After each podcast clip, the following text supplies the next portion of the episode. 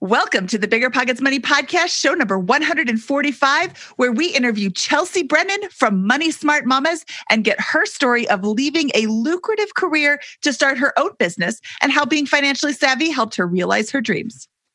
I think it's really going back and thinking about your relationship with money before you dive in. And sometimes, you know, oftentimes, especially when people start budgeting and start setting these goals, they'll tell me like, well, I can't, but every time I try to budget, I get stuck or it doesn't work or I just can't budget.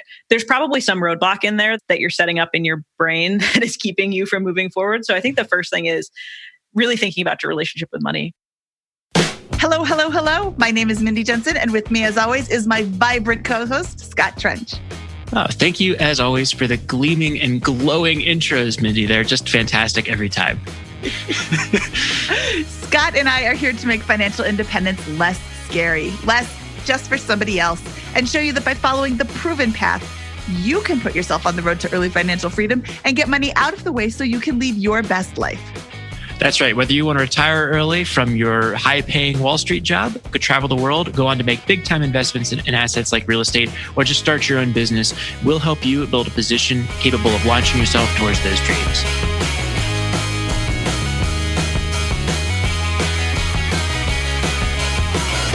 Scott, I'm so excited to have Chelsea on the show today. She left a lucrative career as a hedge fund investor to start a passion project because she wanted to make a mark on the world.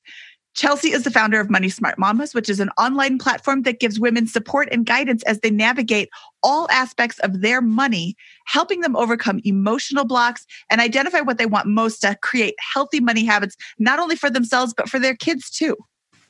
Yeah, I found Chelsea super fascinating. She has had a wonderful career, made a lot of money, is super smart, like clear analyst extraordinaire here.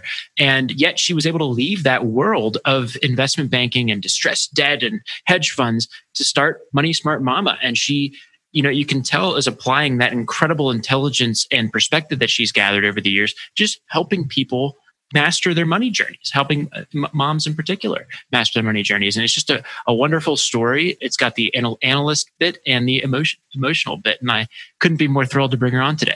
Yeah, she's like a combination of left brain and right brain. Mm-hmm. Like she gets the emotional side of it, but she also has this crazy analytical side. It's an awesome show. And I know that everybody listening is going to have a really good time listening to it.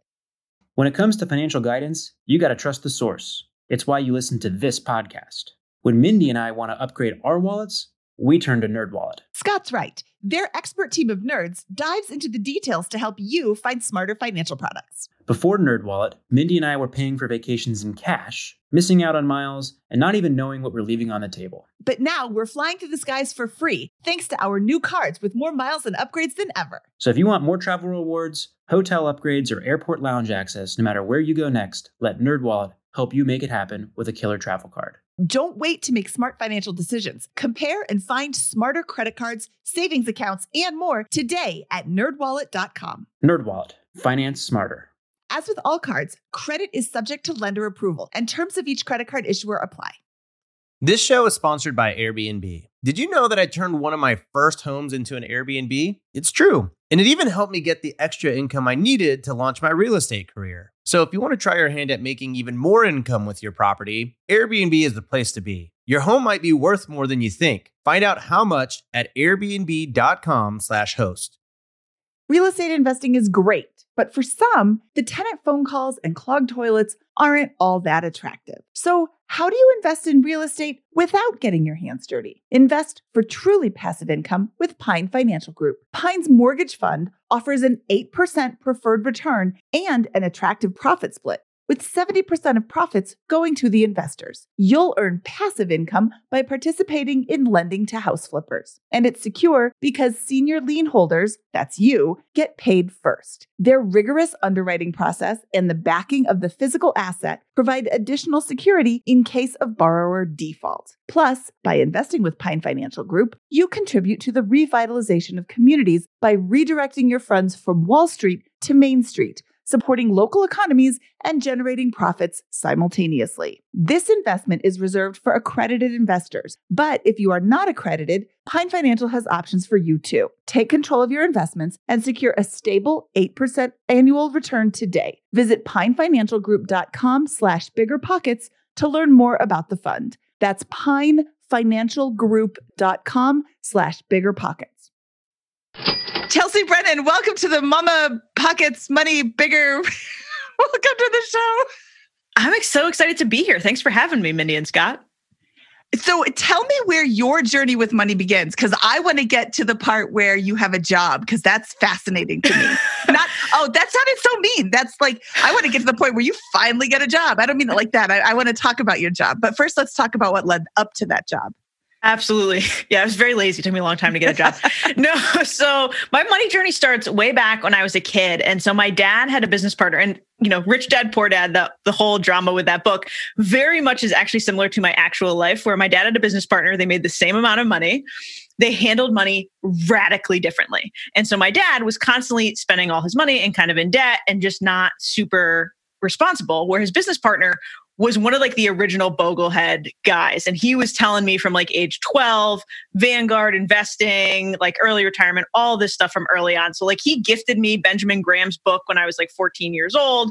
I also had my uncle in my head, right? And wanting to earn money and having this real deep value. We'll talk about later how I didn't really recognize that I attributed wealth and money to self-worth and to my worthiness. And so I decided I'm going to go to Wall Street. And I never thought I was going to be there forever. My goal was to work there for like a first act career. And then as much as I hadn't heard of true retiring early, I was like 40, 45, I'll leave and go do something else with more purpose. And so my first job out of college, I was an equity analyst at Goldman Sachs. I was there for several years. And then I went to Bain Capital, which is a hedge fund that runs out of Boston. And I managed a distressed debt book there for several years. So that's the beginning of my job journey, Mindy. I got there as fast as I could. So what was your financial situation upon entering this investment banking and, Bain Capital world? Did you have a lot of student debt or anything? Or what was the background? No, so I didn't have any student debt. Luckily, I was privileged enough. My parents paid for my college education. I also graduated from college a year early to try to pay attention to that cost. And so I was starting without student debt. Now I was moving to New York City. So things were expensive. But I always kept my expenses super low. So even the first year, I saved 50% of my income. And then I met my husband the next year and we started dating. We actually, of all things, met on Craigslist and were roommates for a while before we got married. And so my savings rate continued to increase once we got married. And so we were always between 50 and 75% saving. Awesome. And so what did you do specifically? Give us like a very quick overview of your lifestyle. I mean, we can imply a little bit of high income with the Goldman Sachs and Bain career, but was there anything particularly exciting you did on the expense front, or just kind of pretty reasonable for that level of income? It was just pretty reasonable. I mean, our hobbies were always low cost, right? We loved hiking. We loved biking. My husband was a yacht captain. And so we'd go out on boats, but like boats that he was working on. So we didn't have to own or maintain them. And so that was always great. But no, we just didn't have super high expenses. And one of the benefits... What was that? Yacht hacking? Exactly. That's amazing. Got to get into that. One of the benefits of that style of work, and benefits is a stretch word here, is that you work all the time. And so everybody saves, a lot of people save a lot of money because you're literally at the office from 6:30 in the morning till 10 o'clock at night. And so you're not going out and doing anything except working. And even then there's benefits, right? Of like, if you work those hours, they also buy you dinner. And so you're not buying dinner. And there's a lot of stuff like that that happens in that industry. But no, we just kept a pretty frugal lifestyle. Okay. So when you said you're at the office, were you talking about your husband and his yacht office, or you and your investment banker office? My investment banker office. Okay. For some reason the yacht office would be more fun, but yeah, that would be fun to be out there 6 to 10. But yeah, that's, I think that's really important to note. And just because you're not an investment banker doesn't mean you can't get a second job and always be working and never have time to spend money. Well, but I think there's a lot of people who are like, oh, well, she had it so easy because she was an investment banker making, multiple 6 figures or 7 figures or 12 figures or whatever investment bankers make. That was a stretch. No. But I also when I was much younger, I was a administrative assistant, I was a waitress, and I went to school. So I never had time to spend money. I was working or I was in school. I probably had a super high savings rate that I never tracked because nobody talked about financial independence 200 years ago. So, you know, I can hear people saying, oh, well, it's like dismissing the story. Oh, well, whatever. She was making a lot of money. You can still do this by taking on a second job. You can not spend money because you're working all the time and not just making a ton of money. And it's still a great way to pay down your debt and save for the future. You can have a 50% savings rate, no matter what the rate of money that you're bringing in. If you've got a second job, put all of that money into a savings account or pay down your debt or, you know, invest or whatever. And I think too, like, that was not a lifestyle that I would want now as a parent, which is part of like the change that we'll talk about. But at the time, I had close friends that I worked with. Like my son's godmother worked with me at Goldman. We had a good network there. It was not like it was miserable. Mostly we were seeing our friends and working and doing really intellectually stimulating, interesting work. And so it was okay for me to be at the office all the time. I was not miserable early on until we started really thinking about a family. Could you briefly describe what investment banking is for those who don't know? Yeah. So I can tell you what investment banking is. I was not an investment banker. So I was an equity analyst. And so my first job was evaluating stocks. I specifically specialized in commodities and metals and mining. So I would look at those type of companies, set target prices for them, and then pitch buy or sell recommendations to portfolio managers around the world. And so that was my first job. And what was really cool about that job from an investing perspective is you learn so much about valuing stocks, not just doing it yourself, but you had to go debate with these portfolio managers managing billions of dollars, right? And they would challenge you, especially if their investment position differed from what you were telling them to do. They would argue with you, not always kindly, but you learned about how they thought about investing and how they thought about valuation. And so it was really interesting to learn deep about the industry, but also to learn about investing in that way. And then when I went to Bain, I was doing more hedge fund distressed debt stuff. So you're talking about risky companies, either high yield companies or like facing bankruptcy. And so I was doing debt still in the metals and mining and industrial spaces at that point. Same things, valuing companies. And then actually the difference between the research and that job was I was actively investing money. And so when I left Bain, I had a book of $1.4 billion that I invested in the industrial and metals and mining space. Okay, so what's your hot stock tip? So I don't do that anymore. I'm all index funds. And frankly, I've talked about this before. Most people in my industry were 80% plus index funds because we recognize how hard it was to do this right. And there's all kinds of regulation around you can't invest in things that you're invested in or that you're a specialist in. And so when you took us out of so I could never invest in metals and mining and industrials. I don't know those other companies. And I knew how much work it was to get to know those companies. And I was like, I'll just index fund invest. It's way easier. Oh, I'm sorry. Go back and say that again. I know how hard it is to learn all of this. So 80% of the professional investors are in index funds. Say that part again, because that's so important. Most professional investors primarily invest in index funds. It's simpler. It's how it works. There's regulation involved there too. But we know that even when you are intricately super deep knowledgeable about a company, it's not easy to get it right. And we had the benefits of sitting down and interviewing the CEOs and CFOs. We had the benefits of going and visiting the plants and talking to customers. And it was still really freaking hard. And we still got it wrong sometimes. And so index funds, people ask me sometimes, could you beat the market with stocks? And sure, you could, it's possible. But how much, if you're just an average person, how much of your life do you want to dedicate to researching your stock portfolio and fixing it? And you're better taking that energy and going and earning more money and just investing in low-cost index funds or investing in real estate, whatever you want to do. That's a better way to optimize for most people. And so that's what I do. And that's what a lot of people I worked with did. Can you briefly explain the concept of alpha? Yeah, sure. So alpha is how much money you make versus the basic index. And so some of that, the beta is just general volatility. And so that's how much the market moves up and down naturally due to cycles, due to news, whatever. Alpha is how much actual gain you benefit from by how you choose stocks. And so for us, some companies will say like, oh, we have this alpha generation over the market of 5% or whatever, which would be crazy, but 5%.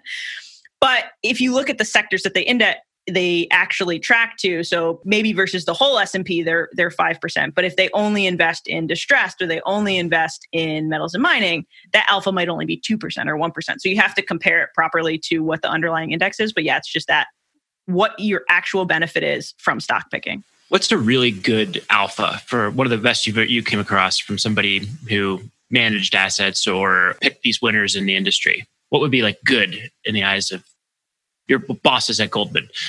Yeah, so really, it's hard because in a year, you can see... Yeah, like over a 5-year period, I don't know. Over a 5-year period, you're talking 5%, 10% maybe in the hedge fund world over the index. But in a year, maybe you see 30%, but then the next year, you're probably going to miss. So it's really hard to say. And I think that most of the time, it depends on what you do too, because like in debt investing, a good alpha is 50 basis points, 0.5%, because you're not talking about as much gain. The difference usually isn't that high. And 5-year period is the longer you stretch that period out, it's not that different. Like you're getting closer and closer to just the market. So that's the point I want to make with this is if you are on your own building private wealth and you're building $100,000 to invest, which is a lot of money, right? And you're getting an alpha of 5 to 10% over 10 years. That's $5,000 to $10,000 over those 10 years versus an index fund. If you're one of the best in the industry, if you're good, right? And so that alpha has to be earned. And how many hours have to go into being able to generate that in a I don't know, how many hours would have to go into generating that? It's a full-time job, Scott. I mean, that's what you do, right? It was like our whole life. We're working 80, 90-hour weeks. And we had teams, right? Like I had people that worked underneath me. We hired experts. Like it's so much work. And what's the hourly rate for $100,000 investor getting that 10? I don't know. You know, I'm going down that rabbit hole because I want to like emphasize how hard that is to do that, right? And I think I want to be clear too. Like we can talk about the best of the best, but this is all the statistics, right? Of like 95 to 99% of active investors, professional active investors, underperform the market long term, right? Like over a 30-year period. Oh, say that again too. Well, is that net of their fees to investors? The returns their investors receive. There's a bunch of fees. Different studies that go into that, and I don't remember which number is which, but you end up in the same place where you're like. Somewhere between 90 and some of the numbers that are lower that are like, hey, you know, 90% or 85% underperform the market over a 30-year period. They don't correct for survivorship bias. So like funds that just go under in a 30-year period, they just remove those from. So then that number should be higher. Oh. And you see what I'm saying? So like there's all this stuff that goes into it. And that doesn't include hedge funds are a little bit different, high risk, but I'm more looking at like mutual funds, general. Yep. Managed stock portfolios. When you're getting into private equity and distressed, yeah, there's a ton more risk, but the return differential is much higher, but you can't do that as an average person. I have one more question about this real quick. At Bain, you said you managed distressed debt, right? So non-performing debt, I imagine. Can you explain how one produces a return on investment by investing in that asset class and how you go about, you know, generating alpha again in that area? Absolutely. So there's two sides of that. So distressed debt can either be companies that look like they're going to go bankrupt, and so their debt starts trading at a really reduced rate, or that's already bankrupt. And so most of the time in distressed debt, what you're doing is as a company is approaching bankruptcy, you're picking up positions in their debt as they get closer and closer to bankruptcy. There's usually not a lot of trading that happens once they actually file. It does happen, but not as often. And so let's say they had a term loan, which is secured debt, similar like a mortgage on your house, that in debt, it would be trading at 100 if it was worth $1 for $1. So it gets down to like 30 cents and you buy up a huge swath of it. You buy up 20% of that term loan. When they file, you now are the first creditor in line. And so you're trying to get first cash paid back if you can and equity if you can't. And so you're looking for companies that you think actually have value and can come out and operate as companies once they shed bad debt, shed bad assets. And then you own that company on the exit, you improve them, you do some capital investment, and then you try to sell the company or re-IPO it to make your money back and make a really good return. So this is, it's a lot more than kind of just general stock trading, because you're really trying to manage the company as well. And you have to be able to know enough about the industry to, and enough about the company's assets to know what can this company do and how much is it is being mismanaged, how much of it is market cycle. And so that's the way you generate alpha, is getting enough equity or getting enough return to see like, hey, the market is undervaluing this because they don't see the kind of diamond in the rough that this company could be if we fixed it. Thank you. Yeah, I find those fields interesting. So I wanted to ask some questions there. So thank you for allowing us to tangent into this. Absolutely. Yeah. I haven't gotten to talk about it in a while. I'm like, throwback here. All of that sounds way easier than investing in an index fund. Way easier. Yeah. It was totally easier. So because we're talking slightly about index funds, or not at all about index funds, how do you invest in an index fund? I have $1,000 I want to put in an index fund. How do I do that? Just as a regular person. Open an account at a brokerage. You could go to Fidelity or Vanguard or Charles Schwab, or tend to be the lowest fee options. You move your money from your bank into your brokerage account, and then you pick either an ETF or a mutual fund that is labeled index. You could look for an S&P 500 index or a total stock market, total bond market, and then you just put your $1,000 in there, and then you're done. And you will always get the market return. You won't generate any extra alpha over the market, but you also won't lose any money under the market. And so you're done. Do we have a resource anywhere that we get this question a lot, that is a literal walkthrough about transacting on an index fund? Literally like the mechanics behind purchasing that. Do we have a linkable resource to that anywhere? I don't know. Chelsea, do you have a step-by-step? I don't have, I'm trying to remember. So we have the Money Mama's Guide to Investing that talks you through opening your first investment account and why you should invest. And now I'm trying to remember like how detailed we go into buying that fund. I know we like have some screenshots of what you're looking for in some of the dashboards, but that's a good question. Yeah, I've always just assumed it was so straightforward. I don't think we got super detailed. You know, well, I think we should create a video for how to open up a brokerage in Robinhood, E-Trade, Fidelity, Vanguard. Just go through them one by one and create a little video on literally mechanically how easy it is to actually do this, so that people can feel comfortable about buying a Vanguard index fund through any, or ETF through any one of those. Absolutely, that'd be great. Let's clarify what an ETF is. An ETF is an exchange-traded fund, so similar to a mutual fund. So index funds can be an ETF or a mutual fund. Similar to a mutual fund, it's like a basket of investments, right? Imagine a suitcase and you're packing all the different stocks inside of it. So for an exchange-traded fund, it's a basket of investments, and then they break it into shares. So the difference is a mutual fund trades once a day. And so you can buy and sell, you can put in your buy and sell orders all day. At the end of the day, the market closes. They set the price of all the things that are in that basket, which determines the price of that mutual fund, and it trades once a day. An exchange-traded fund trades on an exchange like a stock. So it moves up and down throughout the day based on the underlying investments and based on primarily the supply and demand of that fund during the day, how many people are buying and selling it during the day.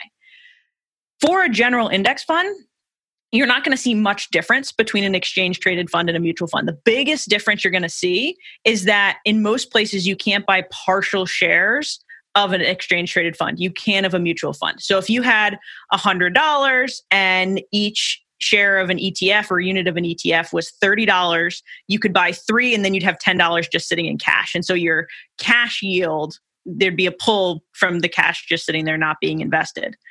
For a mutual fund, you can buy fractions of units. And so they would put the whole $100 into the market, and you'd have 3.33 units of a mutual fund. But in general, they're going to operate about the same. And so sometimes, like for a Vanguard, there's higher minimums on some of their low fee mutual funds, but you could go do the ETF and you're basically getting the same experience. It's just that it trades value all day long. Thank you. Yeah, I invest in both. I personally, I have a mutual fund through my retirement plan, and I invest in ETFs in my after-tax brokerage account. Same index funds, you know, or index funds that track the S&P 500 for me. And I just, one of them happened to be an ETF because that's easier to purchase through Robinhood, which is the brokerage app I use on my phone, and then the retirement account we have through work. Yeah, we don't want to get too far down the rabbit hole here, but I'm going to mention that some of the other ETFs that are more commodity driven. So if you were buying a gold ETF or an oil ETF, those actually have physical assets that underlie the value of that ETF. And so in moments when there's high volume trading, you can actually get a gap between like you're paying more than you actually own in oil or gold with that unit. And they will eventually square it up. But there's times that you see those ETFs really jump and correct because they have to fix, they have to either go buy a bunch of gold to fix up what's in what they own as an ETF. And so that can cause some changes. And so they're a little bit different when it comes to that. But if you're just doing stocks, you're just doing index funds, they're basically the same. This sounds very exciting for a Goldman Sachs equity analyst. All right, so let's get back to your story here. So you have you are at Bain Capital, I believe, is where we left off. Mm-hmm. And what's kind of your wealth position as you enter and maybe exit the career with Bain? And let's pick up the story there. Yeah. So right around when my first child was born, I started to have this like, I can't actually survive in this career for 40 to 45 years. It just wasn't serving my purpose. I liked what I was doing, but I had been switched in some sectors that I didn't enjoy covering as much anymore. So it was getting harder. And everything just felt like I wasn't living as the person that I wanted to be. I was also struggling with some postpartum depression. And so that played into it. But during that period of time, I discovered the FIRE movement. And so because we'd always been saving 50 to 75% of our income, we realized we were on track. Like we could FIRE by the time I was like 37, I think. At this point, I'm 28. Okay. So we're like, oh, we don't have that long. Like, should we tough it out? Should we wait? Whatever. We decide we're going to stick it out and try to make it to our FIRE age and then do my next stage career. And during that period of time, I really needed some kind of passion project. So I started a blog. Smart Money Mamas is the name now, but its original name was Mama Fish Saves. There's this whole story that goes with that, but I let my mom's group name the blog. I was answering their money questions and I loved it. It was growing. We were answering mom's questions. I was tying in all this money knowledge I had, but also helping families and educating, which kind of pulled back that other side of me. And so as we got pregnant with my second child, I had major back issues. I had 3 herniated discs in my back while I was pregnant with him. My water broke early and he was almost a preemie. So we had all this stuff going on. And so I was in the hospital with him. This is December 2017. And I was like, I don't think I can do this anymore. Like, I understand FIRE is, 8 or so years away and I know we can make it, but like, what's the cost? Like, how much of their childhood am I going to give up? How much of my health and well-being am I going to get up to keep doing this job? And so we pulled up our FIRE spreadsheets literally in the hospital. And it's like December. So it's like before the holidays, my husband and I, we pulled it up and I said, how long do we have? If I left right now, how long do we have of runway? Because he's also a stay-at-home dad. So we would be going from mid-6-figure income to zero overnight. I do not recommend making this decision, by the way, in a stressful moment of your life in a hospital. But we did. We sat down and we said, okay, we're at Coast Fi already. If we don't add any more money to our retirement savings from now until the future, we will be FIRE by the time I'm around 45. Okay, that's great. We're still way before traditional retirement age. We have 2 years of cash runway to build this business, for me to go to zero to enough to live, because we don't have to save for retirement anymore. The kids' college funds were already also built up. Are we willing to take that risk? Are we willing to say 2 years? You get 2 years to figure it out and either go back to finance, get another job, get into consulting if it doesn't work out. And so we said yes. And I called my manager and just said, like, listen, I need a break. Like, I need to do something else. I have loved this opportunity. I've loved the intellectual development, but like, I think after everything, I need to break. And they were great about it. They were definitely a little bit confused about what I was going to be doing for work, but I'm grateful that they paid me through my maternity leave. They still gave me my bonus for that year, which also helped us with our goals and things like that. And we transitioned, and I went from, hedge fund to working from home with a 2-year-old and an infant a few weeks later. So was your wealth primarily in, at this time, a 2-year cash reserve and then retirement accounts? Was that what kind of like empowered you to to feel comfortable making that decision? Or did you have other assets outside of those kind of two buckets? Yeah. So we were primarily cash. We had some traditional like taxable investment accounts we could have pulled on. And then we had retirement. We would have pulled some money out of taxable. And then we were also, we had a house in Boston and we knew we weren't going to stay there. If I left that job, we would either move closer to family. We were talking about moving to Vermont and doing more of like a homestead thing. But we knew we'd be able to take some equity out of the house, which would have helped the runway. When my prior employer decided to pay us through maternity leave, we didn't end up having to take money out of the market, but we did have cash accessible. We weren't going to have to tap retirement accounts. And that gave us some comfort. I wouldn't have done that. So we had some wiggle room. So it sounds like there's a lot of math that went into this to calculating this runway. And it sounds like you were planning on expenses changing after you left your job as well. Can you walk us through kind of how you were doing the back of the napkin on those? Yeah. So I use a tool called OnTrajectory that like you can put in all your different assets and you can set different growth rates for them, different inflation rates, and it'll chart out. And so we could move money around in there pretty easily. And then I had a robust spreadsheet that tracked some of these things that we were pulling. And I have budgeted every dollar I have ever made in YNAB, and you need a budget, like since my first job. And so I've used it since it was a desktop app. And so we had a ton of information about where our money went. And then I'm a researcher. So we kind of knew when we hit FI, eventually, we wanted more property. We wanted to do that homestead thing. So we'd been doing research on like, okay, what do things cost? What are costs of living in different states? In that moment, in that stressful moment, I will be honest that we basically said, let's take our expenses and assume they're the same as right now. And that there will be probably be places where costs will go down. Our cost of housing will go down. Our cost of food and just general expenses will go down. But we'll also have to pay for our own health insurance. We'll also have other things changing. And so let's just assume it's a wash and we'll figure it out as we go. And I think this is a big thing we've always thought with budgeting of like, there's no fixed number. As much as I like to sit down and build a spreadsheet and try to project 5 years in the future, it's just never going to be right. Exactly. And so it's okay to shift as we go. Okay. You just said we'll figure it out as we go. But I think that is a flip comment from you because it doesn't sound like you were figuring out as you went. And while this sounds like you were sitting in the hospital and like, you know what? I just want to quit my job. This was a calculated move from you for a long time. You just didn't know it yet. And I just want to point that out. If there's somebody listening who's like, wow, I really hate my job too. I'm just going to quit.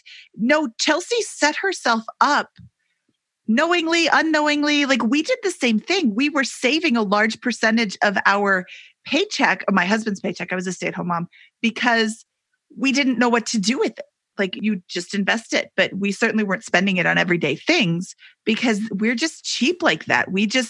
We don't spend a lot of money. Frugal. So what? Frugal. Did you say frugal? Yeah. No, we're cheap. No, it's a combination. But once we discovered financial independence, my husband said, you know, hey, what do you think of me quitting my job? I'm like, do it because you're so miserable. I knew we would be fine. We didn't have all of the spreadsheets, but it sounds like you really did track everything. And what's the number one piece of advice for people who are just starting out, Scott? It's track your spending and, you know, make a budget, track where your money is going in and out, because that's so important to know. Absolutely. And that flip comment was more about like how we figure out the budget, how we figured out like where we got money, because you're right. We had built this runway and we didn't know what it was for yet. And I think that this, you know, we can talk about too some of the struggles that happened after I left. I think that would be really beneficial for people who are just listening of like, oh, this would all be better if I just reached FIRE. Or this would all be better if I just quit my job. I do want to talk about that. But first and foremost, like, I needed a kick in the pants to make a change. Like we were ready. I could do it, but I was scared. Like I was scared of giving up the income. I was scared of being a young family, being the sole income provider and like not having income. Obviously that's not an easy thing. And it truly took being in the hospital and having had spent that entire pregnancy up to that point. Guys, I couldn't sit or stand for longer than 10 minutes. And so they had to put a standing desk in my office and I had to stand until the timer went off and then sit down again so that I could like continue to operate and not end up in the hospital because my back was so bad. And a lot of that was stress induced, was emotional induced. And I still kept showing up to that job. And it wasn't until we were literally like with a NICU doctor being toured around the NICU if we were going to have this, you know, preemie baby that I was like, something has to change. And then I was willing to say, okay, we have the big building blocks in place. Let's figure out the rest of it as we go. One of the things that, before we get to the challenges after you left, like putting yourself in the shoes of someone who's listening, and maybe they earn a moderately high income, but maybe not mid-six. You mentioned casually mid-six figures, which seems like a large amount of money from an income perspective. A lot of money. Yeah. But like, suppose that you're in Boston or a coastal city like New York, and yeah, you know, you think you're doing pretty reasonable on the spending front there. You know, what advice would you have for somebody to be able to put themselves in your position from the optionality that you seem to have at early 30s here? Yeah, I think tracking is really important, and determining what actually brings you money, brings you joy to spend money on. I think a lot of in the coastal cities, there is so much pressure to go out, and the cost to go bowling in New York City or Boston is ridiculous, right? And so it's a little bit deciding like what kind of lifestyle do you want to live and how much are you willing to, I hate the word sacrifice because it's just shifting. And so we had, you know, in New York City where everything is really expensive, my friends and I used to have what we called DOFs, which were days of fun. And we would track some kind of frugal fun. So we would do a game day, or we would go drive out into the, you know, more rural areas of New Jersey and do apple picking. We do these activities that we were all together, but it was pretty cheap. And so we just changed what we wanted our lifestyle to look like to save more. And then if you want more optionality, sometimes it comes down to, you've got to leave those coastal cities. And so if you're going to make a change, if you're going to go become an entrepreneur or do a different career, start to do some research. You know, we just started looking on Zillow in other areas. We looked near our parents. We looked in Vermont. My mom has a house up there. And like, okay, what's it going to cost if we no longer live in one of the most expensive parts of the country? And that gives you a lot more option too. Mm. But it does sound like if you're in one of these coastal cities, there's ways to reduce your spending by keeping in control of that. But that I'm gathering the real answer, you know, underlying this, my snarkiness is, got to earn a pretty high income if you're going to be in one of these coastal cities and you're trying to FI. And if you're not earning that high income, maybe that, what are you doing in that coastal city if this is a top priority for you? You know, it's going to be that much more difficult to save given the housing and other high expenses of living. Is that a fair... Am I going too far with that? I would say that's a fair assumption. I think either you got to side hustle, you've got to figure out ways to make more money. There's ways to, you know, more roommates, live in a different part of the city, try to reduce expenses. But yeah, at the end of the day, if you're going to live in an expensive part of the country, you either have to make a lot of money or you got to move. Like if you want to FI early. And I hate that, like say that so flippantly, but it's true. Like I think that some of these stories, sometimes people, and we get people in our community who reach out and are like, I just saw this headline about this guy that retired at 34 and like, I can't figure out how to make it work. And I'm like, well, if you make $70,000 a year and you live in Boston, yeah, you're probably not going to retire at 34. Like, there's actual fundamentals of you have to have the money to be able to save it and build up the nest egg. Or you got to find some way to live for free or be super frugal, like a house hack. I don't know, maybe. Exactly. You know, you could house hack or something like that. Yeah. Well, I think that's really important to not gloss over is there are certain fundamentals that are true. You need money to pay your rent or mortgage. You need, and that money doesn't have to be you working at a job, but it has to come somewhere. So, you know, I think that there's a lot of people who just, they do read the headline, oh, they retired at 34 and they live off of $30,000 a year. Well, when you rent for $3,600 a month, you're not going to live off of $30,000 a year unless there's another way to cover that mortgage besides money coming out of your own pocket or, the rent. And in some cases, there's no easy button. You're not going to be able to make little money in, and this sounds so snotty and I don't mean it to be, but like in an uneducated job in New York City, you're not going to be able to retire to the Hamptons at 34 unless you win the lottery, which is not a real valid option. And I wouldn't necessarily say uneducated job, right? I mean, there's so many nonprofit centers and things that operate out of New York where, yeah, you're not going to make a lot of money. And you could, I mean, there's a lot of those people who have advanced degrees and who are doing important work for the world, but there's not a lot of money in it. And so that requires either you find another way to make money or it's a balance. That or, you know, like I guess I'm trying to think, relate this to my own experience, right? Living in Denver, which is not a coastal city, but not the cheapest place. You know, I was making $48,000, $50,000 my first year, and I was able to save $20,000-$25,000 because I ate onions, and, you know, like for my dinner. You know, I would like literally cook an onion for dinner. You know, I lived in a small apartment with a roommate. I lived a lifestyle that most people would not want to sustain for an indefinite period of time, right? So, you know, it is possible you're going to have to just get super aggressive on one of those expenses or income. And if you're in a coastal city, it might as well be income, because that's the advantage of living in a coastal city, I think, right? And is the job opportunities that are Agreed. Theoretically. Okay. You ate onions for dinner?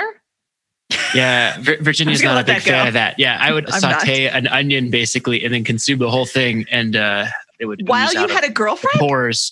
I was going to say, you must smell lovely. I was single for a long period of time while that practice continued. You were, and I was wondering, because you're a good guy. I was wondering why you were single. No longer do I wonder. Yeah, that's why, you know, Josh, we used to work at the same office. You know, he gave me my own office after a few months. Well, Virginia, you are a saint. Okay, let's get back to Chelsea, because this isn't the Scott episode. This is the Chelsea episode. When it comes to financial guidance, you got to trust the source. It's why you listen to this podcast. When Mindy and I want to upgrade our wallets, we turn to NerdWallet. Scott's right. Their expert team of nerds dives into the details to help you find smarter financial products. Before NerdWallet, Mindy and I were paying for vacations in cash, missing out on miles, and not even knowing what we're leaving on the table. But now we're flying through the skies for free, thanks to our new cards with more miles and upgrades than ever. So if you want more travel rewards, hotel upgrades, or airport lounge access, no matter where you go next, let NerdWallet help you make it happen with a killer travel card. Don't wait to make smart financial decisions. Compare and find smarter credit cards, savings accounts, and more today at nerdwallet.com. NerdWallet. Finance smarter. As with all cards, credit is subject to lender approval, and terms of each credit card issuer apply. Saving for a down payment, a wedding, or just looking for extra money to invest? Monarch Money turns your budgeting woes into wins. That's why the Wall Street Journal named it the best budgeting app overall. Monarch is the top-rated all-in-one personal finance app. It gives you a comprehensive view of all your accounts, investments, transactions, and more. Create custom budgets, set goals, and collaborate with your partner. And now, get an extended 30-day free trial when you go to monarchmoney.com/pockets. Monarch's simple, intuitive design makes it easy to manage your money like a pro. Add a partner or family member to your account for no extra cost, so combined finances become a breeze. Customize your budgets and notifications, set up automatic rules for transactions, and more. After trying out Monarch for myself, I understand why it's the top-rated personal finance app. And right now, get an extended 30-day free trial when you go to monarchmoney.com/pockets. That's monarchmoney.com/pockets for your extended 30-day free trial. Deciding how to invest your capital can be extremely challenging, especially when the market is constantly changing. That's why it's never been more important to partner with a company that has a great track record.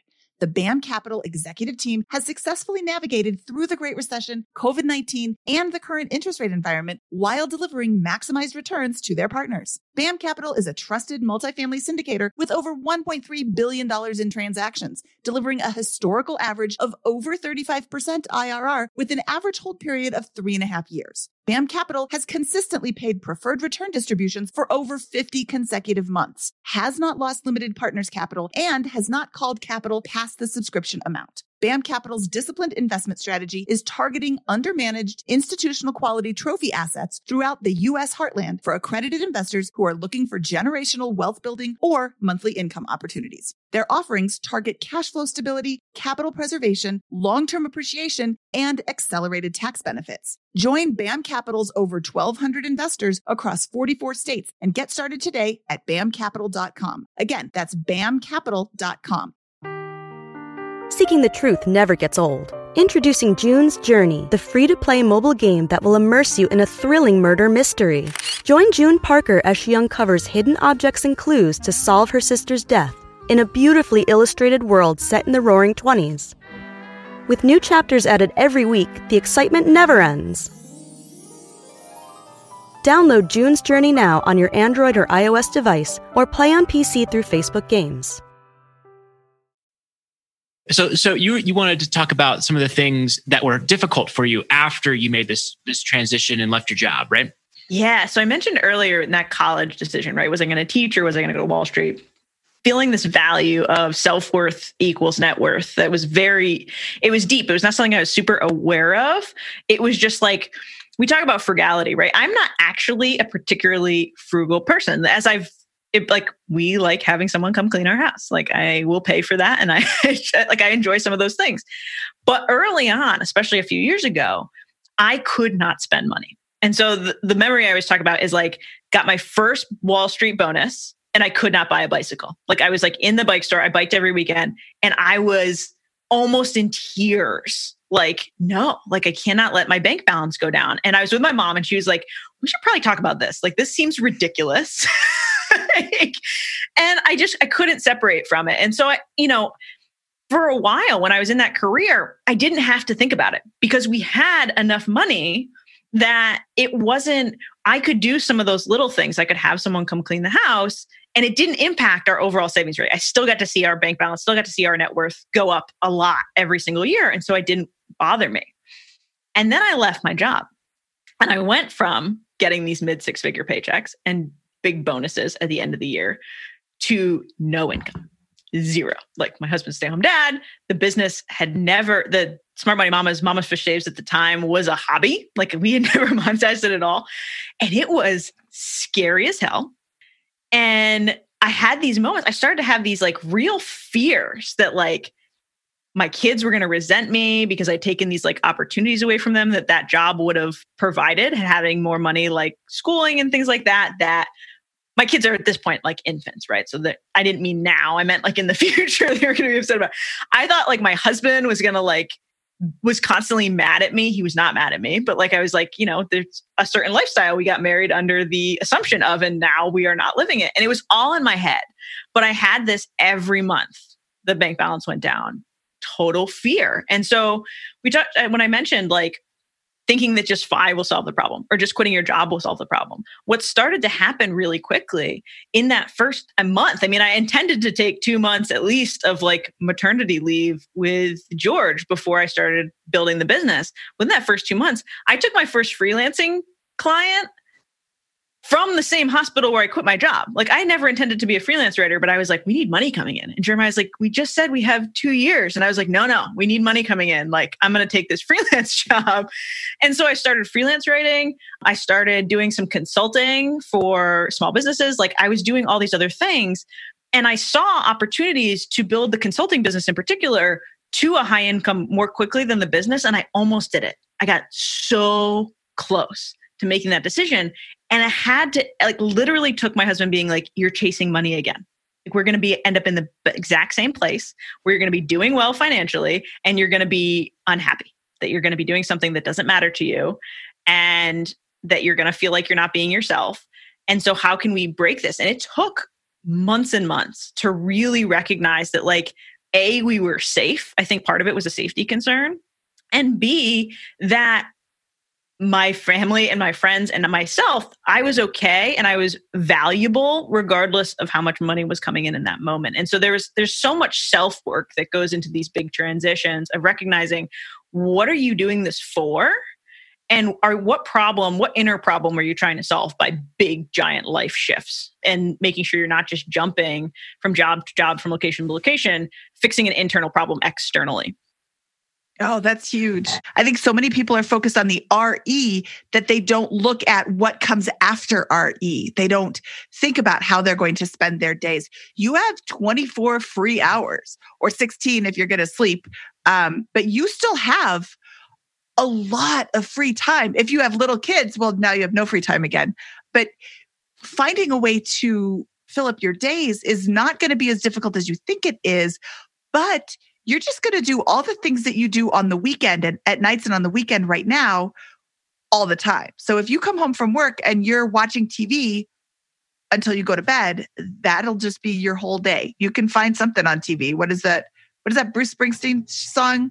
57 channels and nothing on. And we've got like 580 channels now or something. Like there's so much Great British Baking Show.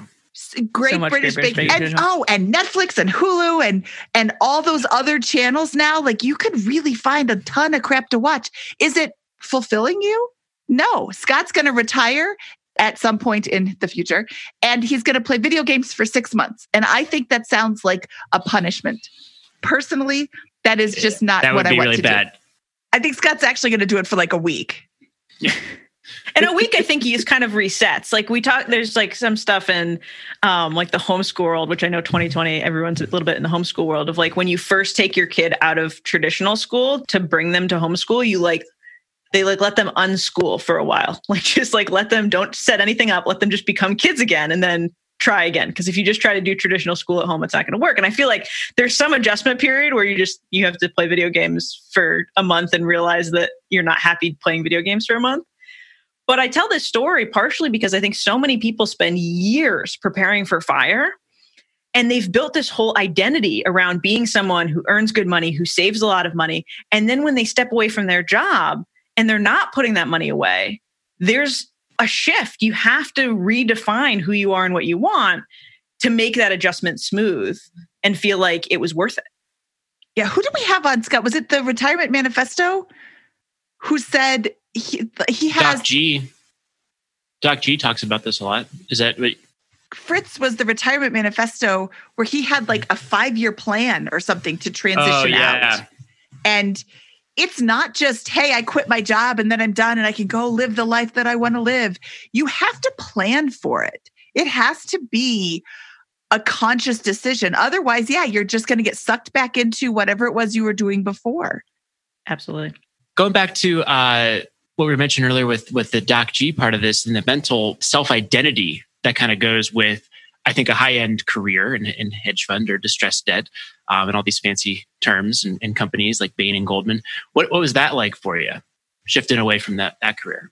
Yeah, I mean, that comes back to the identity and the self-worth thing too. For a while, I mean, the first year plus, I had to qualify. People were like, what do you do for work? And I couldn't just be like, oh, I'm a blogger. I run an online media company. I was like, I used to be a hedge fund manager, but I left to do this thing. And I had to like take this piece of identity with me to qualify that like I had earned the right to go do this different or silly sounding thing for some people that don't understand blogging or don't understand the online media world. And it took a while for me to just say like, no, like this actually, I love this work more. I think this work is more important, has a bigger impact on society. And now I'll just say, like, people ask, I'm like, oh, I run a business teaching moms about money, or oh, I run an online blog teaching moms about money. And people that meet me don't know I had that old career most of the time. But yeah, for a while, I still was so tied to that identity. So how do you, like, I guess that is, it's not really a money thing at this point that's keeping you from leaving the job or making it difficult for people. How do you address that ahead of time or figure out a way? Like, people want to buy. We get that all the time. And in these high-end careers, typically what we see is people go way past the point of having more money than they need, because it's not really that difficult when you make six-figure income to accumulate enough to mathematically achieve 5, but it becomes all about that stuff. So how would you prepare yourself for that? Yeah, to make that mental leap outside of the problems you struggle with? Sorry. I think this is a lot of self-work and identity work. And like, who are you? What's important to you? What do your friends value about you? And this is not necessarily asking them, but like recognizing, who are your people? What do you want to be? What do you want to be known for? And I think sometimes, especially when we've been in deep careers or big name careers, so many hours of our life are dedicated to that career that we do think we are just a doctor, that we are just a hedge fund manager, we're just an investor. And we have to start to build up some of those other things, whether it's, you know, that transition Mindy was talking about with the 5-year plan that Fritz has of, okay, I'm going to go to part-time for a little while and build up some hobbies, build up my bridge to what my new life is going to be, because cutting it the way I did is hard because you have built this identity up. So I think it's giving yourself some time for introspection and also just some quiet time. I think so often we schedule everything in our day, and especially with young kids, you don't have a choice, right? Like, your day is just crazy, but it's blocking off. Like, for an hour, I'm going to do whatever I want to do. Like, I'm going to research something that I find interesting. I'm going to go read a book, and just give yourself some space to start to figure out who you're going to be after that transition. I think that's so good. There's a lot of people who are, especially these high high-powered careers, these, you know, you've been going full on for so long that it's hard to stop and relax. This is something that my husband has a problem with, even 3 years post-retirement, is he can't just sit there and read a book. He's finally started reading Stephen King at night, but it took the 2.5 years. I know. Why would you read Stephen King at night? That's really screwing up your sleep there. Well, he doesn't allow himself to relax during the day. He just goes full on. And then, but at night, instead of reading something that furthers his education, he will now read something just for enjoyment, which is Stephen King.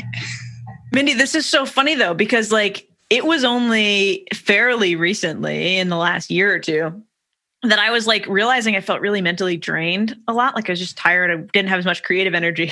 And I was like looking at how I spend my day and I was like, oh my God, I'm either working, I'm reading a nonfiction book, or I'm listening to a podcast about business or money or whatever. And I was like, I am constantly consuming information or creating. And like, I remember I took a week and anytime I was in the car, instead of listening to a podcast, I just listened to a playlist of some of my favorite songs. And I had so much more energy at the end of that week because it was moments. It was not anything big, but it was like moments of a mental break to not try to be productive, to not try to earn more money, to just take a moment to yourself. I think that's a huge thing. And we have to practice it because we're not very good at it. A lot of people who are super high achievers.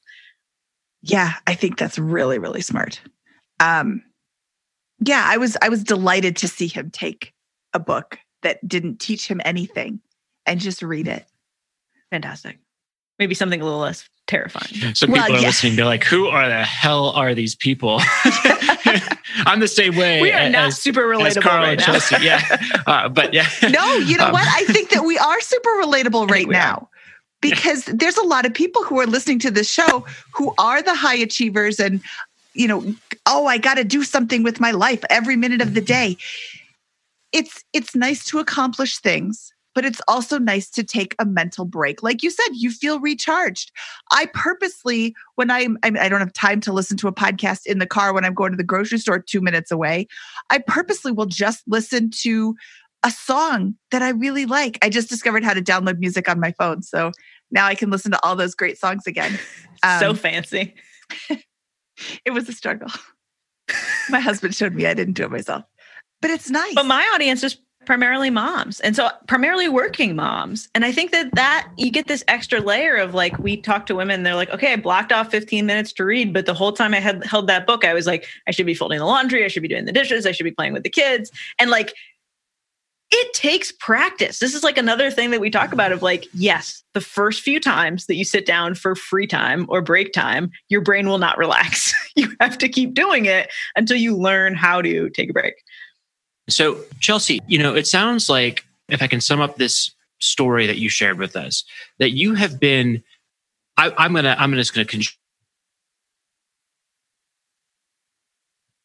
to a really good college, then got this very coveted, high-income, grueling job at Goldman Sachs, which I imagine, you know, based on the folks that I know, is a continuation of a ridiculous career that's stacked up with class after class after class and extracurricular, going through college all the way into equity analysis at Goldman.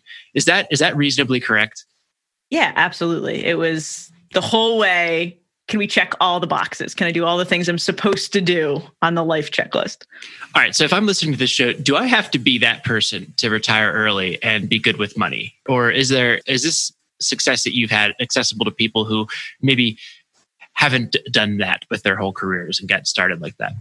Absolutely. Absolutely. And I think that there's so much of this that is limiting belief, right? And that is these old wounds we have about money. And I think no matter who you are, whether you're a high achiever, checking all the, you know, perfectionist, doing all the things, or you're someone who's convinced themselves that they can't be good with money and they've gotten into debt and they're in a place where they feel like they're kind of struggling.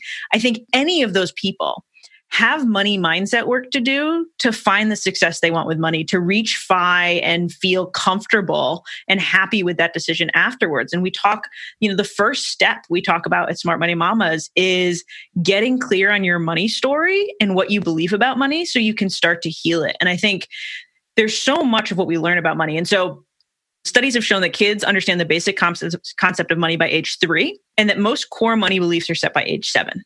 And to most people, that blows their mind, right? Like by age 7, you haven't even really handled money, but you've watched your parents handle money. You've watched people in your lives talk about money, and you've set these rules with a complete lack of perspective, you're not an adult, but you're trying to create order in your life to feel safe. And so you see one instance and you make a huge decision, right? You make this thing that then you carry through. And so no matter where you're starting, you can build a healthy relationship with money. You can build the financial success you want.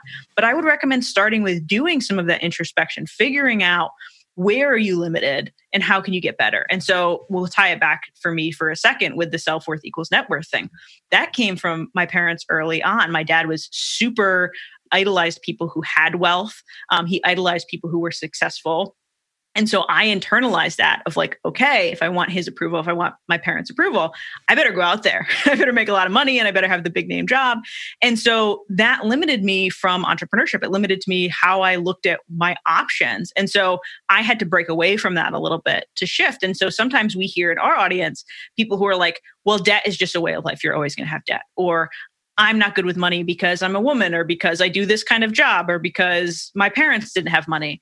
And resetting that really opens up what opportunities you even see in your life. Because when you have those limiting mindsets, you're not seeing the doors. You're just like, this is the tunnel that I have to go down. And so that's where I'd start. And I think you can absolutely build the financial success no matter where you're starting. Sorry. So I guess I missed a part.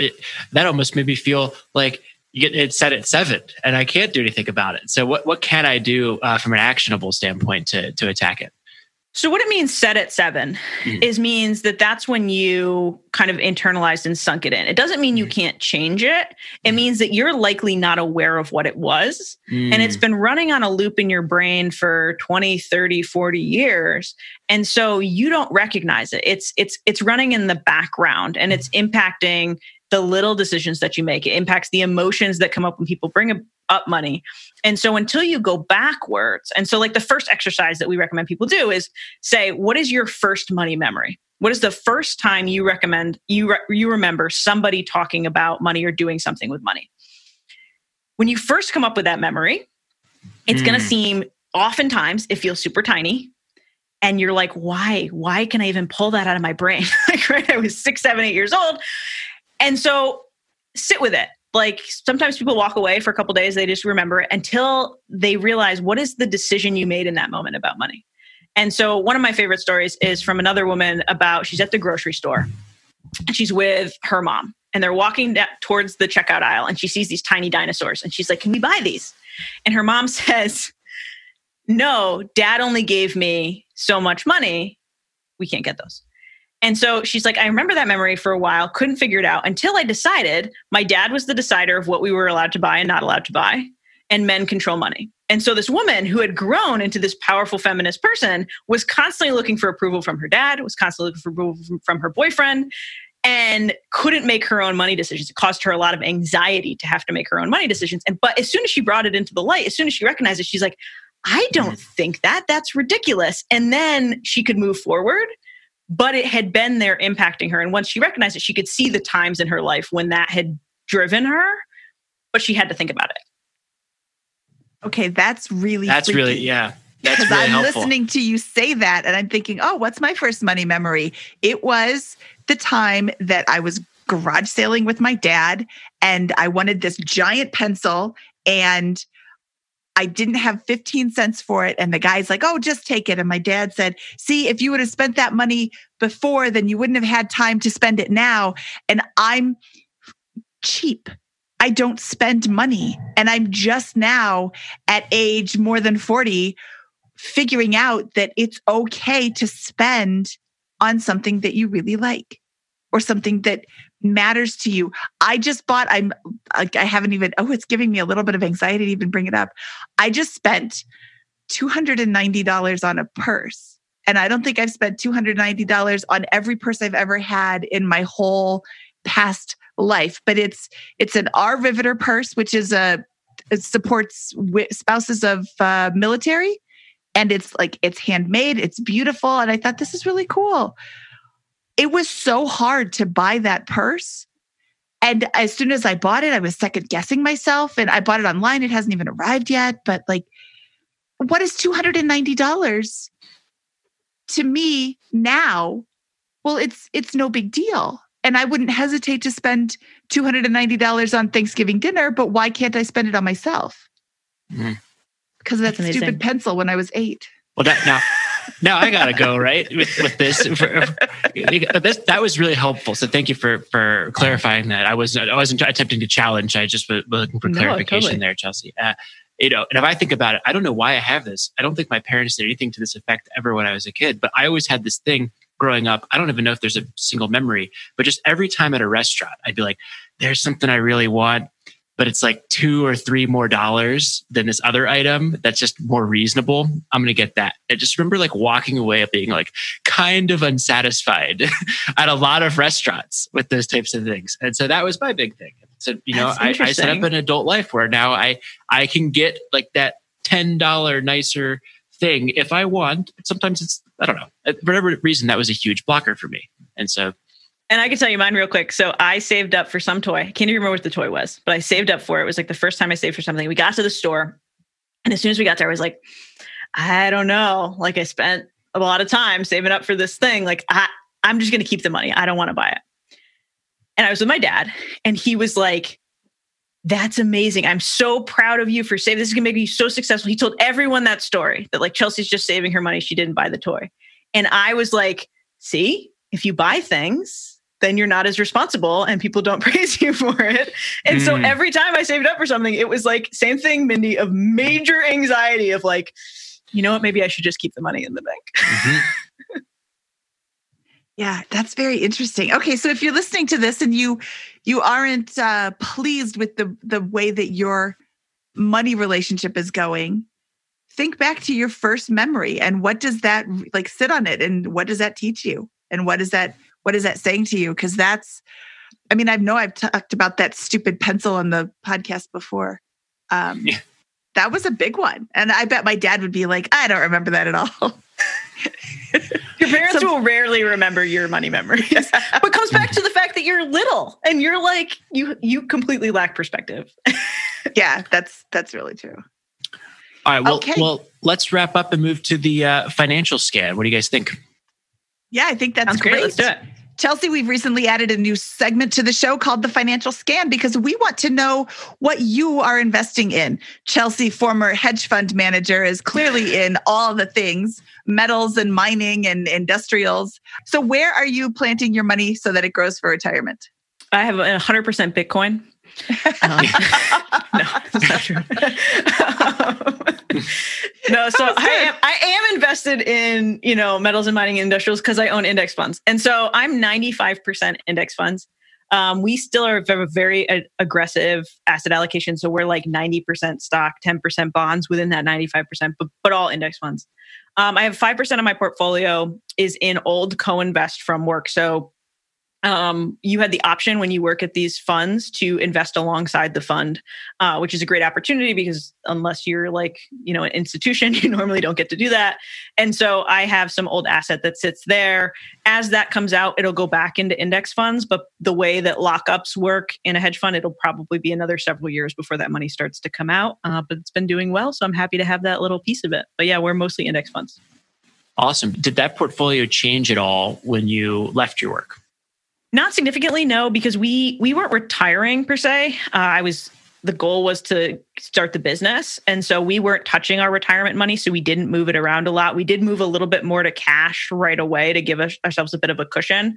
But in general, we've kept it the same. The only thing that's changed is that our co-invest allocation has gone down a little bit for money that we've added because I no longer am eligible to add to that portfolio. So at one point we were closer to 7 to 8% in that space, but no, not a lot of changes.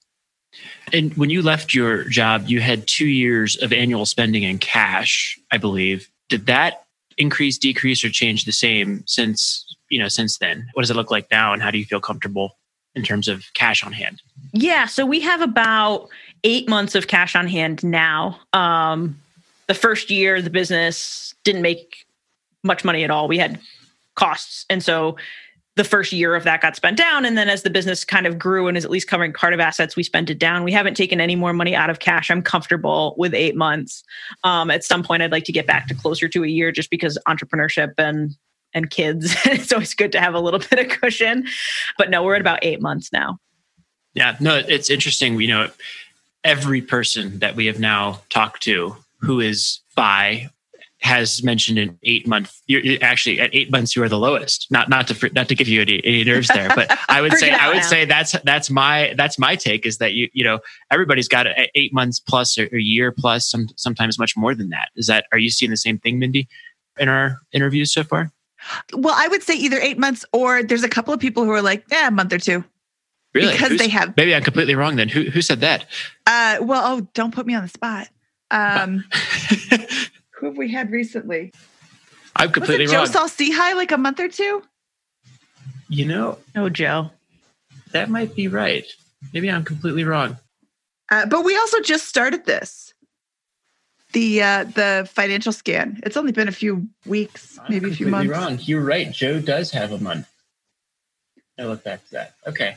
But he's also, I would argue that he is phi plus. He is probably fat phi plus, meaning he has all the money that he needs to live a very comfortable, I wouldn't say lavish, but a very comfortable lifestyle and then some.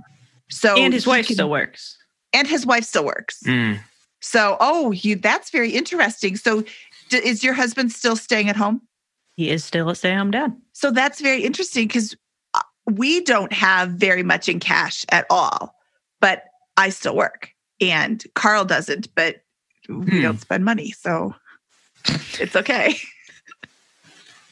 No, fair enough. That makes a lot of sense. Okay. Well, should we move on to the famous four? We should. Okay, Chelsea, it is time for the famous four. These are the same questions we ask all our guests. What is your favorite finance book? Ooh, I have to say Art of Money by Barry Tesler is my favorite overall money book. I really like how she ties some of the emotional side of money to actual actionable things. I think sometimes you get those like manifesting wealth books and you're like, what am I supposed to just sit around and like wish for money? That's not going to work. So I really like how she integrates kind of some of the mindset stuff to actual action.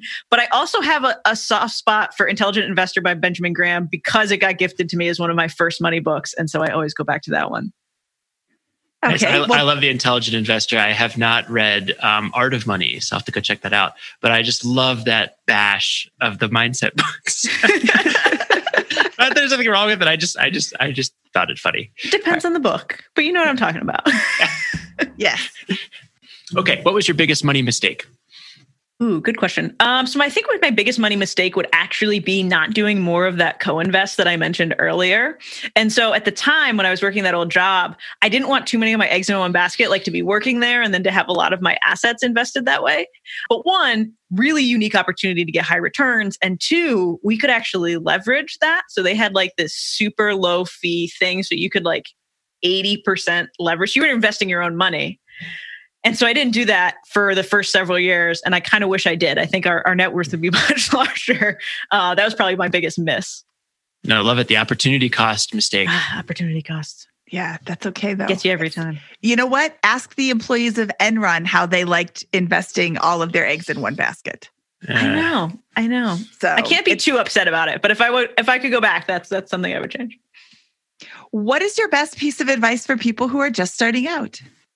Ooh, we talked about this a little bit in the episode. I think it's really going back and thinking about your relationship with money before you dive in. And sometimes, oftentimes, especially when people start budgeting and start setting these goals, they'll tell me like, well, I can't, but every time I try to budget, I get stuck or it doesn't work or I just can't budget. There's probably some roadblock in there that you're setting up in your brain that is keeping you from moving forward. So I think the first thing is really thinking about your relationship with money.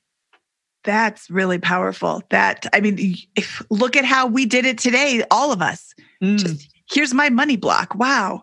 That's a good piece of advice. I like that a lot. All right. Most difficult question of the famous four. What is your favorite joke to tell at parties? This question assumes I go to parties, especially not in 2020. I'm not at a lot of parties. I don't have a joke to tell you, but I will say that I normally end up telling a funny story about one of my kids. And the most recent one I have that I've been telling people is my 2-year-old has learned to sing that song Down by the Bay Where the Watermelon Grows, but he doesn't quite get it yet. So he comes up with his own things of like, have you ever seen a shark eating a Ninja Turtle down by the, and then he just like cracks himself up, but he doesn't understand that it's supposed to rhyme. He's just picking words. That's fantastic. 2 is a super fun age when they're talking and they're making stuff up and they don't really understand how it works. Two was a fun age with the first one who didn't have the terrible twos. 2 is an adventure with our youngest who is a climber and just generally a crazy child. Well, Scott doesn't have any kids and he is of the mindset that kids are going to be so easy. So just let him know that he's 100% right. Absolutely, mm-hmm. Scott. Don't worry about it. They sleep through the night right away. That's right. That's what I heard. Yeah, right away. All right, Chelsea, where can people find out more about you?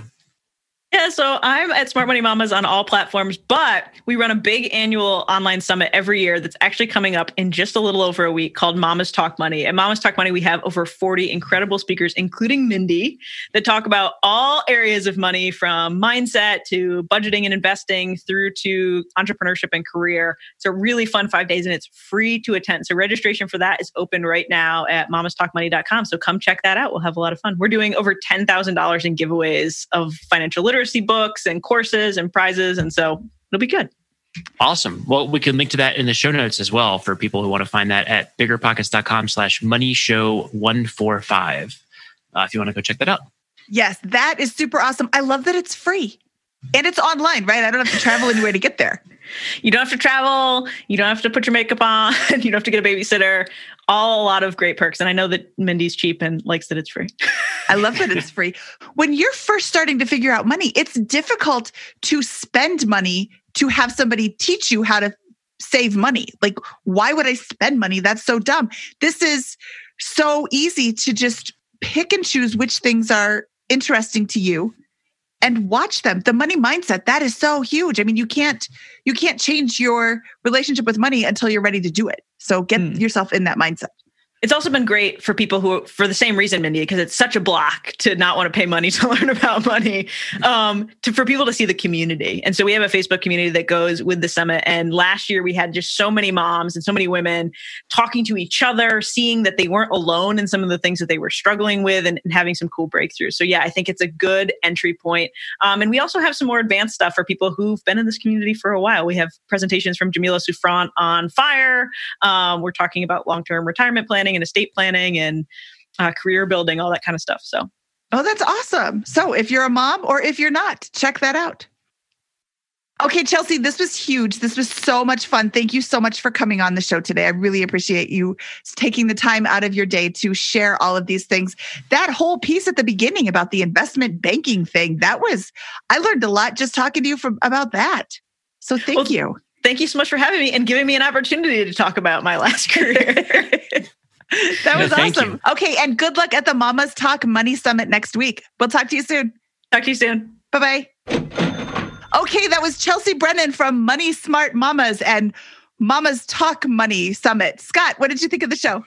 I thought it was a vivid, energetic, great show where we talked about a lot of things that, you know, I kind of selfishly asked her some questions about equity analysis and bond stuff because I was just interested in learning about like what that meant and what that was. But what I really thought was special about it was her story and her journey with money and her ability, her kind of realization that, hey, this high income identity job that I've got at a hedge fund, which is a very prestigious and, you know, renowned career, that's not what is meaningful to me. What's meaningful to me is this work, the work I'm doing now and my family and those types of things. And that's a transition, again, that I think is really difficult for a lot of our higher income earning guests to go through.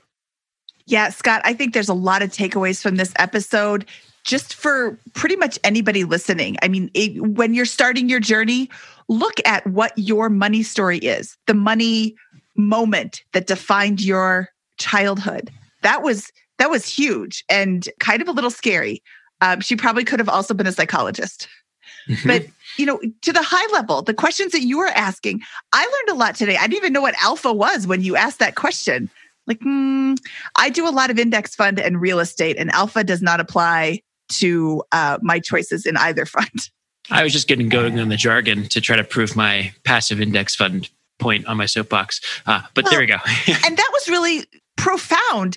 80% of these people who work in these hedge funds are investing in index funds because they can't invest in what they know. They have to go outside, and they know how hard it is to learn about all these things. It's just so much easier to put it in the index funds, and over the long haul, kind of the same return. Yeah, why do all the work? I thought that was interesting that hey, we're barred from investing in this, and we don't trust our peers. It's kind of what I got from that. I get from that statistic. So she didn't say those words exactly. Yeah. But yeah. So, anyways, should we get out of here on that note, Mindy? We should. From episode 145 of the Bigger Pockets Money podcast, I am Mindy Jensen, and he is Scott Trench, and we are out of here with nothing clever to say. I forgot to do that again. So, no, that's all right. Oh, if you have something clever for me to sign off with, email mindy@biggerpockets.com or share it in our Facebook group, which is found at facebook.com/groups/bpmoney. Yeah, we need one big long list of those. So please let's start a thread and get it going there. Oh, that's good. Okay. I will start the thread. Please comment. Okay. Bye. Talk to you soon. Bye-bye.